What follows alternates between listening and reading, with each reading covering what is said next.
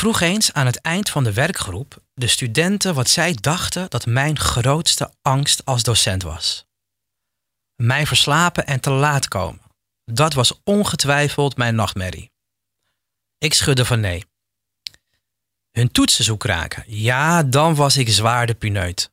Dat moest wel mijn grootste docentenvrees zijn. Moi, ik haalde mijn schouders op. De antwoorden van de studenten waren te realistisch en kwamen voort uit een beleveniswereld. Ik vertelde ze niet wat mijn grootste angst was, omdat die te banaal en platvloers is. Maar het zou flauw zijn als ik die niet hierop biechte.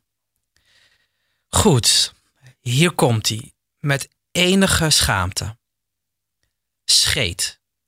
Mijn grootste angst is dat ik in een les of tijdens een hoorcollege het jonge gehoor een totale schrik aanjaag. Omdat mij een ontploffing van je welste tussen mijn benen uit mijn kont ontsnapt. Een klap, een kaboom van formaat op de Hogeschool van Amsterdam. Ik vertelde ze er maar niet over. Wel over mijn veilige tweede angst. Versprekingen. In de beginperiode van mijn leraarschap vergiste ik mij vrij vaak bij het spreken. Waarschijnlijk moest ik nog wennen aan het vele praten. In een van die eerste lessen was ik zo druk aan het praten dat toen een meisje haar hand opstak, ik wilde zeggen dat ik later bij haar zou terugkomen.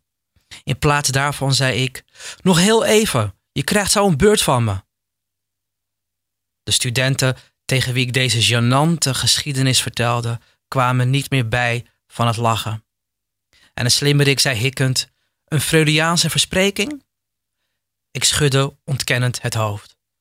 Want als aspirant docent voor de klas was mijn enige zorg en focus de les tot een goed eind brengen. Ter uitleg vertelde ik de werkgroep een Freudiaanse glijpartij in actie. Die ging als volgt. De ene studente troostte de ander, omdat haar relatie net uit was. Ik weet zeker dat de troosteres wilde zeggen: Ik vind het jammer van je vriend. Maar in plaats daarvan zei ze: Ik vind het jammer voor je kut. Dat was een Freudiaanse vergissing, zei ik tegen de groep.